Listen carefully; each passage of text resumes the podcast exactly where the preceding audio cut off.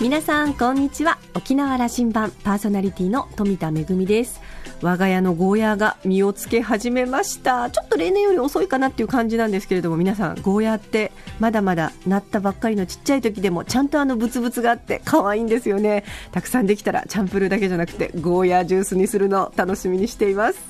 さあ沖縄羅針盤今日も5時までお届けいたします。どうぞお付き合いください。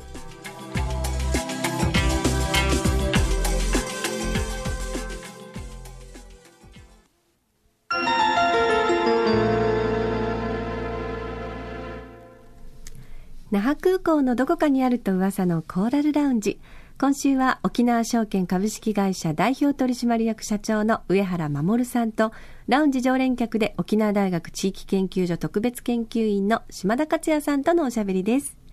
上原さんは1962年生まれ、久米島のご出身です。琉球大学を卒業後、1987年に沖縄証券に入社。法人部課長や執行役員企業金融部長、そして琉球ホールディングス代表取締役社長を経て、2010年の3月、沖縄証券の代表取締役社長に就任されています。先週からの島田さんとのおしゃべり、早速その続きを聞いてみましょう。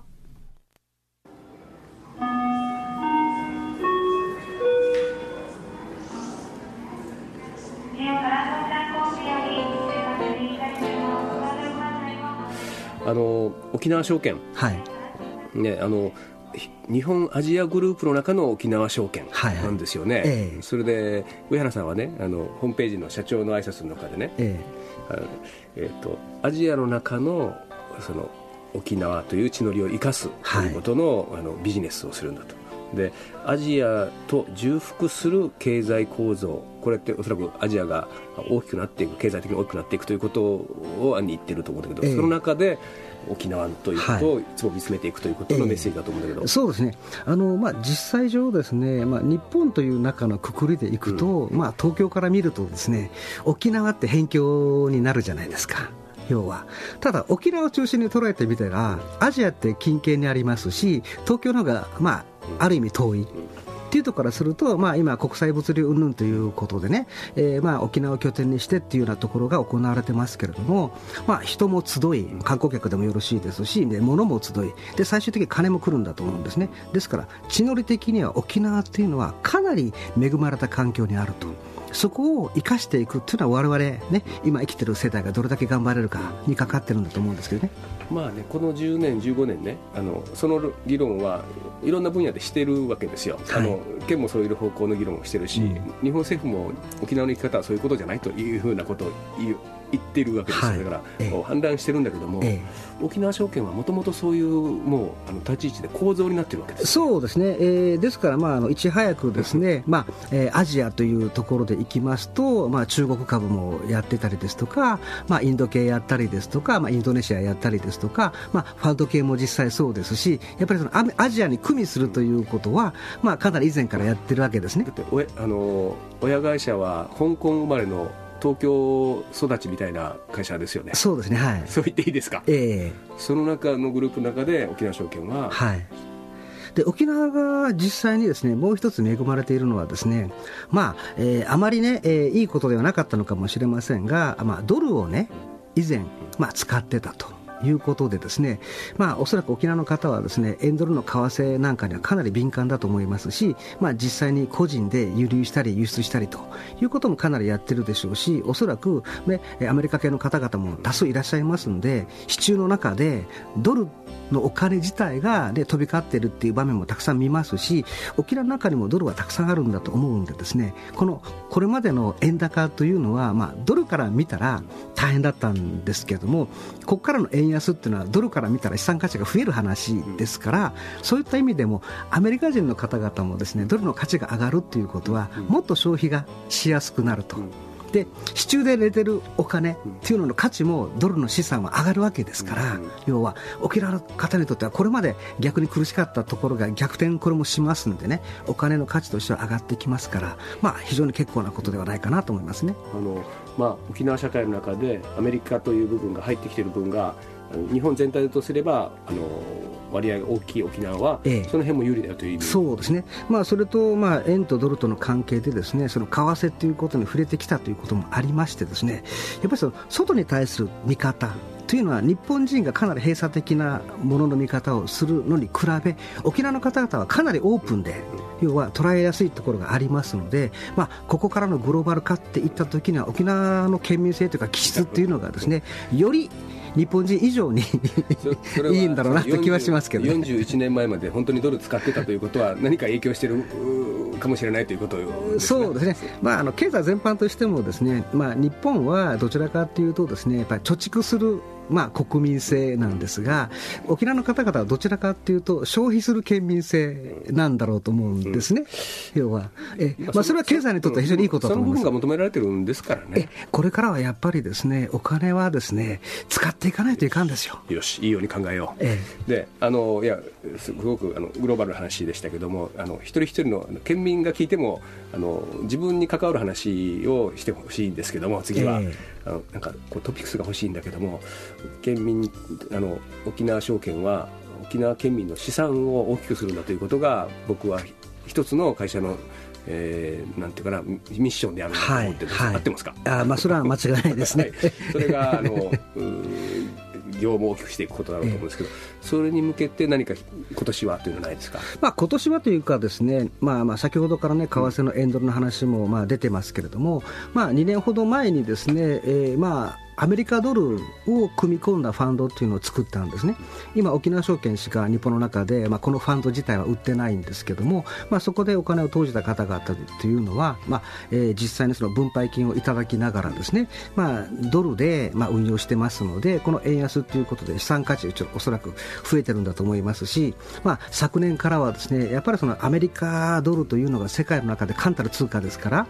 まあ、株式市場についてもですね、まあ、アメリカ、ね、のニューヨークの、まあ、株価を、ね、取り扱えるような形に持ってきたりとかということも実際やりましたし。ということで沖縄証券しか扱ってないというのはどういうことですか？あ、あの要はですねそのファンドというのはですね、えー、基本的には国内の大手さんが、まあ、作って、まあ、販売しませんかっていうような形でお声がかかって、まあ、今ですと証券会社、ね、それに銀行さんまあ、郵便局だとかね、まあ、それ以外のところもまあ販売はしてるんですけれども、まあ、沖縄証券がですねそのファンドを作るところと一緒になりまして、まあ、こういう設計でこういう形でファンドができないかと当初からも相談した結果として出来上がったものですから、まあ、現状のところ沖縄証券以外にまだまだ売りたいねっていうところが出てきてないっていうのが実情ではありますけれども。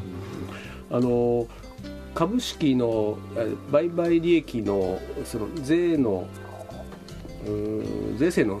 変更がありますよね。ありますね、はい。これは僕あのインパクトあるんじゃないかなと思ってるんですけど。あの要はですね、えー、これまでですね、まあ、株式市場が良くなかったということもありましてですね、えー、小泉政権のところですかね、まあ、実際その前のですね橋本政権時代から、まあ、金融ビッグバンということで、まあ、グローバル化の流れに乗っていこうというのがあったのはあったんですが、まあ、2000年代の当初からですね小泉政権が出てきて、えーまあ、実際上、えー、貯蓄から投資へということで日本人はですねお金をね、まあ、貯金としてかなり貯めてると。それがなかなか動かないんだと、まあ、景気を良くするためにはですねそのお金が動かないといけないと。いうことで、まあ、貯蓄から投資へという旗振りを国が、まあ、実際やったわけなんですけれども、まあ、その流れの中の一環として、まあ、株式関係がですねなかなか良、えー、くないということで税制を半分にしたんですね、まあ、一般的に預貯金というのは、まあ、上がった利息に対して20%源泉税ということで税金かかりますよと、まあ、これが、まあ、株式の配当金もそうですしあとはまあ投資信託とかっていうところの分配金も同じような形だったんですが、まあ、それを半分の10%にしようと。株式の方はね。ええ。ー、まあ、株式関係は今20%が本来であるべきものが半分の10%になってるんですけれどもなかなか市況環境もよくなかったもんですから、まあ、これが繰り延べ繰り延べで来ておるんですね。でこれが今年年の年末、2013年の12月末で、まあ、この法律も事件立法だったもの切れちゃうということで、まあ、来年度から、まあ、年明けの来年からなんですが、まあ、新しいものを作っていこうという動きがありまして、まあ、今年の初めあたりからですね、まあ、金融関係全般でおそらく PR していこうという動きの中で今あるわけなんですけども、まあ、それはですね少額投資非課税制度ということで、まあ、少額投資非課税制度、はい、えーまあ、1年間の間にですね、まあ、2014年をまあスタートとしまして、そこから5年間、お一人で100万円ず1年の中で非課税がまあできる投資枠がありますよということのまあ実際なんですけどね、仕組みが始まるわけです、ね、始まりますね。もうそれはあの証券業界の中では、はい。うん、これ証券業界だけじゃないですよねまあちろんあの銀行さんも関わります、はい。だから国民は、まあ、100万円までを限度に証券という市場で、はい、まあ、勉強する機会を始めるようなものでもいいのかもしれませんね。そうですね、えー、だからその100万円というお金が大きいか小さいかという議論はあるんですけども一般の方々から見たらですね、えー、1年間でその100万円をまあ投資しましたと、まあ、そこからね出てくる利益については税金かかりませんよということであれば自分の判断で、まあ、自分のね、まあえー、リスクの度合いに応じて、まあ、こういう商品にしようかああいう商品にしようかということで悩んで決めていくというねある意味で言ったら、まあ、金融教育の一環という形でも、まあ、位置づけとしてはいいと思いますし、まあ、いいことかなというふうに思ってますね。あの100万円例えば預けることで、はいえー、世の中のことに関心が高まりますよね。それはももちろん高まるでしょうね。ニュースを見ようとしてくるでしょうねというのは。えー想像できます。あの、まあ、銀行にですね、まあ、預貯金しましたって言ったときに、まあ、勝手に増えていく。まあ、なかなかね、今は金利が低いですから、勝手に増えていくっていうのは、表現としてどうかなっていう気はいたしますけれども、えー、で、まあ、投資という形になったら、株式投資でもそうですし、まあ、投資信託を購入するっていうことでも、でえ基準価格ということで、ですねお値段が実際動きますので、まあ、上がったり下がったりと、まあ、ある意味で言ったら自分の投資した100万円が90万になったり110万円になったりということが実際起こってくるわけですね。えー、ということはなんでこうなってるのかなっていうその原因を追求するということで、まあ、ニュースがより鮮明に耳に入ってくるですとか、まあ、新聞見ても何見てもですね、まあ、活字のねこれまでの拾い方がこれまで以上にね鮮明に見えてくるですとか、まあ、いろいろ自分自身に関わりがあることですから積極的に見ていくようになるんだと思うんですね。あの新聞の経済面も読むようになるとか、はい沖縄証券の社長が何言ってるかも 分かるようにもなってくるとかそう、ね,、いうことにもつながる、ええ、あの上原さんは沖縄タイムズの記事記事の中でねマーケットと対峙し日々翻弄されるされながら、えー、読むと、はい、いうことをあの自分の生活のことをこう言ってるんだけども、ええ、と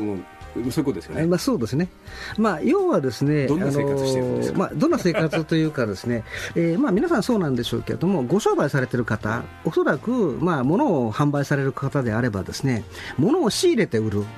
でその仕入れるというのは、ね、需要側、どのくらい売れるのかなという予測をしながらですね、まあ、仕入れをして、まあ、販売していくんだと思うんですけども、ねえーまあ、あまり売れないときにね、たくさん仕入れたら大きな損が出る出ますよね。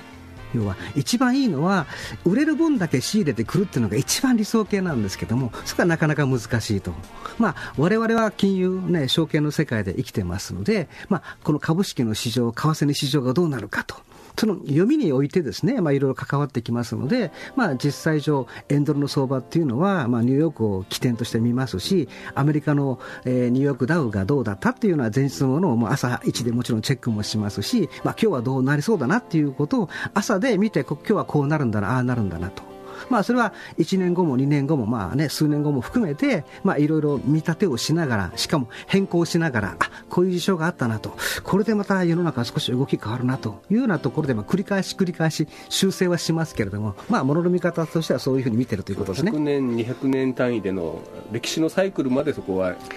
読まなきゃいけないと思ってるっていうんでしょ、えーまあ、トータルってそうなんでしょうね、まあ、あの大きな流れでいくとですねやっぱりその、まあ、時代というのは国家の繁栄もそうなんでしょうけど例えば50年ぐらいで1回終わるのかなと。要は、ね、そういうサイクルを全部見た上で今がどういうことが起きるんだということを読まなきゃいけないという。そうですね。だからまあ日本がですね、まあ、戦後敗戦がありましたといったときに、まあ、5 60年はまあそこそこうまくいったねと、まあ、そこからもうねかれこれ20年ぐらいなるわけですけども、まあ、試練の時だと。でそこで力を蓄えて、ね、飛躍するために、ね、角を畳む時代だと。ここから少しずつ角を伸ばしてですね飛躍する時期に入ったのかなという見方はしてます。いやあの日本アジアグループの中で、はい、沖縄証券で、はい、沖縄出身の社長が、えー、社長を張っていることは大変嬉しく思います。世界も読まんというか沖縄のこともわからんというかはい、あのじゃあ県民の資産ぜひ増やしてくださいよ。そうですね、えー、非常にそこは大事なところですから頑張りたいと思います、ね、はい、はい、今日はあの久米島行きの飛行機ですな。はい、はい、そうです。気をつけて。はいどうも行ってきます島田さんと上原さんはですね、15年ほど前にテレビ番組で、まあ、一緒に出演していた中で、その頃ですね、上原さんのことを戦う証券マンと呼んでいたんだそうです。まあ、今は戦う社長ですね。今週のコーラルラウンジは、沖縄証券株式会社代表取締役社長の上原守さんと、ラウンジ常連客の島田克也さんとのおしゃべりでした。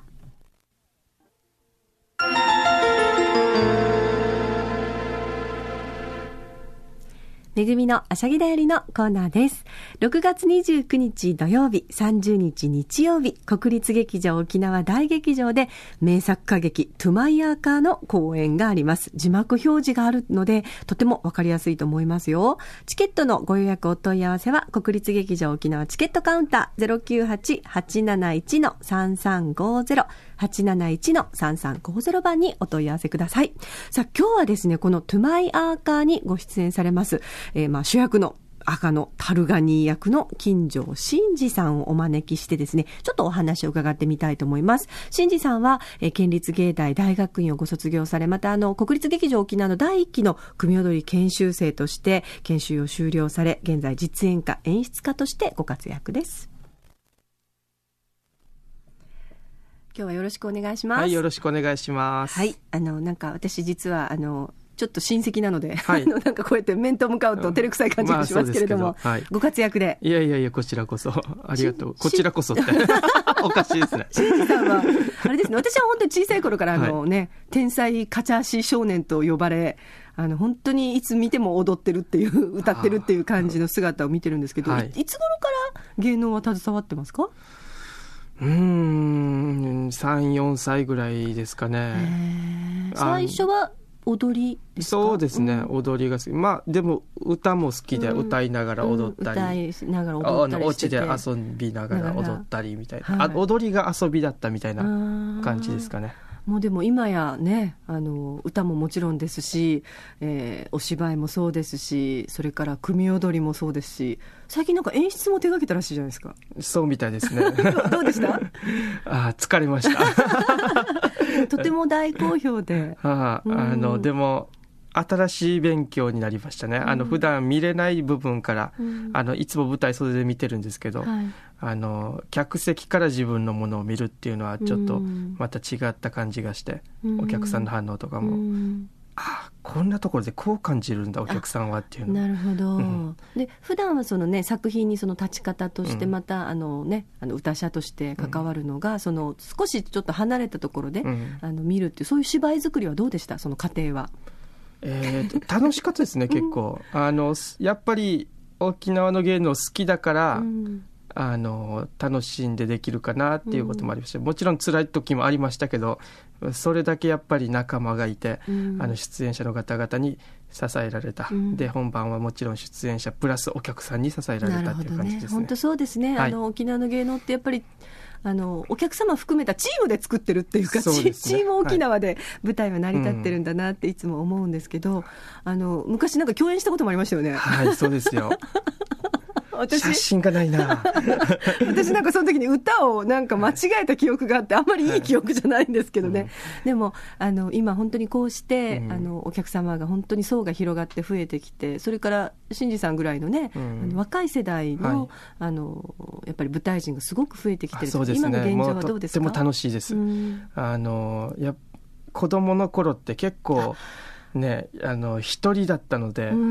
今はもう、まあ、女性も男性もいっぱい先輩方またその下に後輩がどんどん出てきてるのがもうとっても嬉しいことですね。それを考えるとやっぱりあの芸大ができたっていうのは沖縄のその舞台にとってとっても大きなことでしたね。はい、うん、もう自分芸大行くまで、うん、芸大にこんな素晴らしい先輩方がたくさんいるとか分からなかったですあんまり、はい、あの独特の雰囲気の中でやっぱり沖縄のそのね、はい、あの芸能の未来を一緒に考えていけるメンバーがいるとすごくい。いですね。はい、で、ね、まず楽しそうですよね。楽しそうです楽しそうです。す。ごく楽しいからやってられるんだと思いますけど。いいなと思いますけど、はい、さてそんな新次さんが主役を務めます舞台が近づいてきましたけれども、はい、6月29日30日にあの名作ですね、はい、名作歌劇トゥマイヤーか。わどうですか？今お稽古に励んでらっしゃると思いますが。はいそうですね。あもう楽しいです稽古が。とっても楽しいです。あやっぱりこういう名作だからこそ出せる味わいっていうのがあって、でこれを自分が出てない場面ですけど、うん、あこの人が演じるとこうなるんだ。ああ面白いな。すごくキャスティングも、はい、あのね素敵で、はい、あの私はあのねあのね、両家のはい、あのまあ、ちょっと対立というかあるんですけれども、うん、あのその両父親が見どころだなと思ってるんですけど、はい、素敵なあの宇佐神さんと石川直也さんでね、はい、見どころがありますけど今回あの演出も若き女性演出家、はい、イラハサユキさん。イラハサユキさんですね、うん、どうですか、佐伯さんの演出は？今日保護者で来てますけど。来てるから悪口言えないですよ。もう素晴らしいですって言っておきましたね。でもどうでしょう、その名作と言われて、まあ、いわゆるその型があるわけですけれども、うん、そこをまあ現代のお客様に向けてということで、うん、皆さんとこう話し合いながら作ってるんですか、うん、あそうですね、あのやっぱり、えー、佐伯さんの演出が、佐伯さんだけの考えじゃなくて、あの佐伯さんが考えたやり方、うん、それをあの自分たち役者がどう受け止めるか、うん、でこれで本当にやりやすいのかやりにくいのか、やりづらいんだったらじゃあどうしようか、自分たちが考えたものもあの採用してくれるので、とてもあのなんだろうどんどん稽古で積み上がっていくのが大きいし。楽しくできますね。なるほどね。はい、あのね、今こうしてその沖縄で、まあ一時期あの内縄芝居なんかもねなかなか見る機会が少なくなってたんですけど、うん、やっぱり若い世代の活躍でまた少しずつ、うん、あのお客様が、はい、新しいお客様が増えて、そしてまた一人、また一人とこう新しいその、えー、立ち方だったり、地方の皆さんが本当に少しずつ、あの増えてくるっていう、この今の状況、とても私、頼もしいなというふうに思ってるんですけども、うん、本当にそのど真ん中にいる新次さん、これからその沖縄の,、あのこの芸能界の中で、どんな活動をしていきたいと思ってますか？まさしくこの今やってるトゥマイヤーカーみたいな活動をやってきてですね、うん、まあまあこういう作品とは、うん、あなんですけど、あのこの作品では演技指導で瀬名畑佳子先生。はい。大先輩、えー、はい。なんですけど、うん、やっぱりこういう先輩方先生方から、うん、あの習うということが今の若い自分たちにとって大事なことなんですね、うん、だからこういう機会がもっとあればなと思っております、これを若い自分たち仲間で一緒にやるっていうのが、とても意義ある舞台になるんじゃないかなと思いますね。はい、本番私も見に行きますので、よろしく頑張ってください。今日はありがとうございました。ありがとうございました。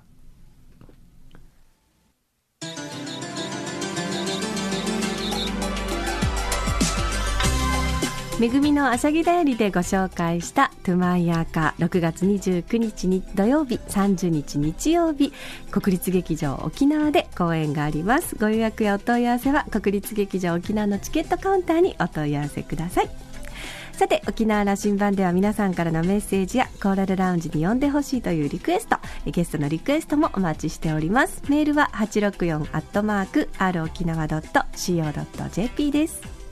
沖縄羅針盤今週はそろそろお別れのお時間です。パーソナリティは富田恵でした。それではまた来週。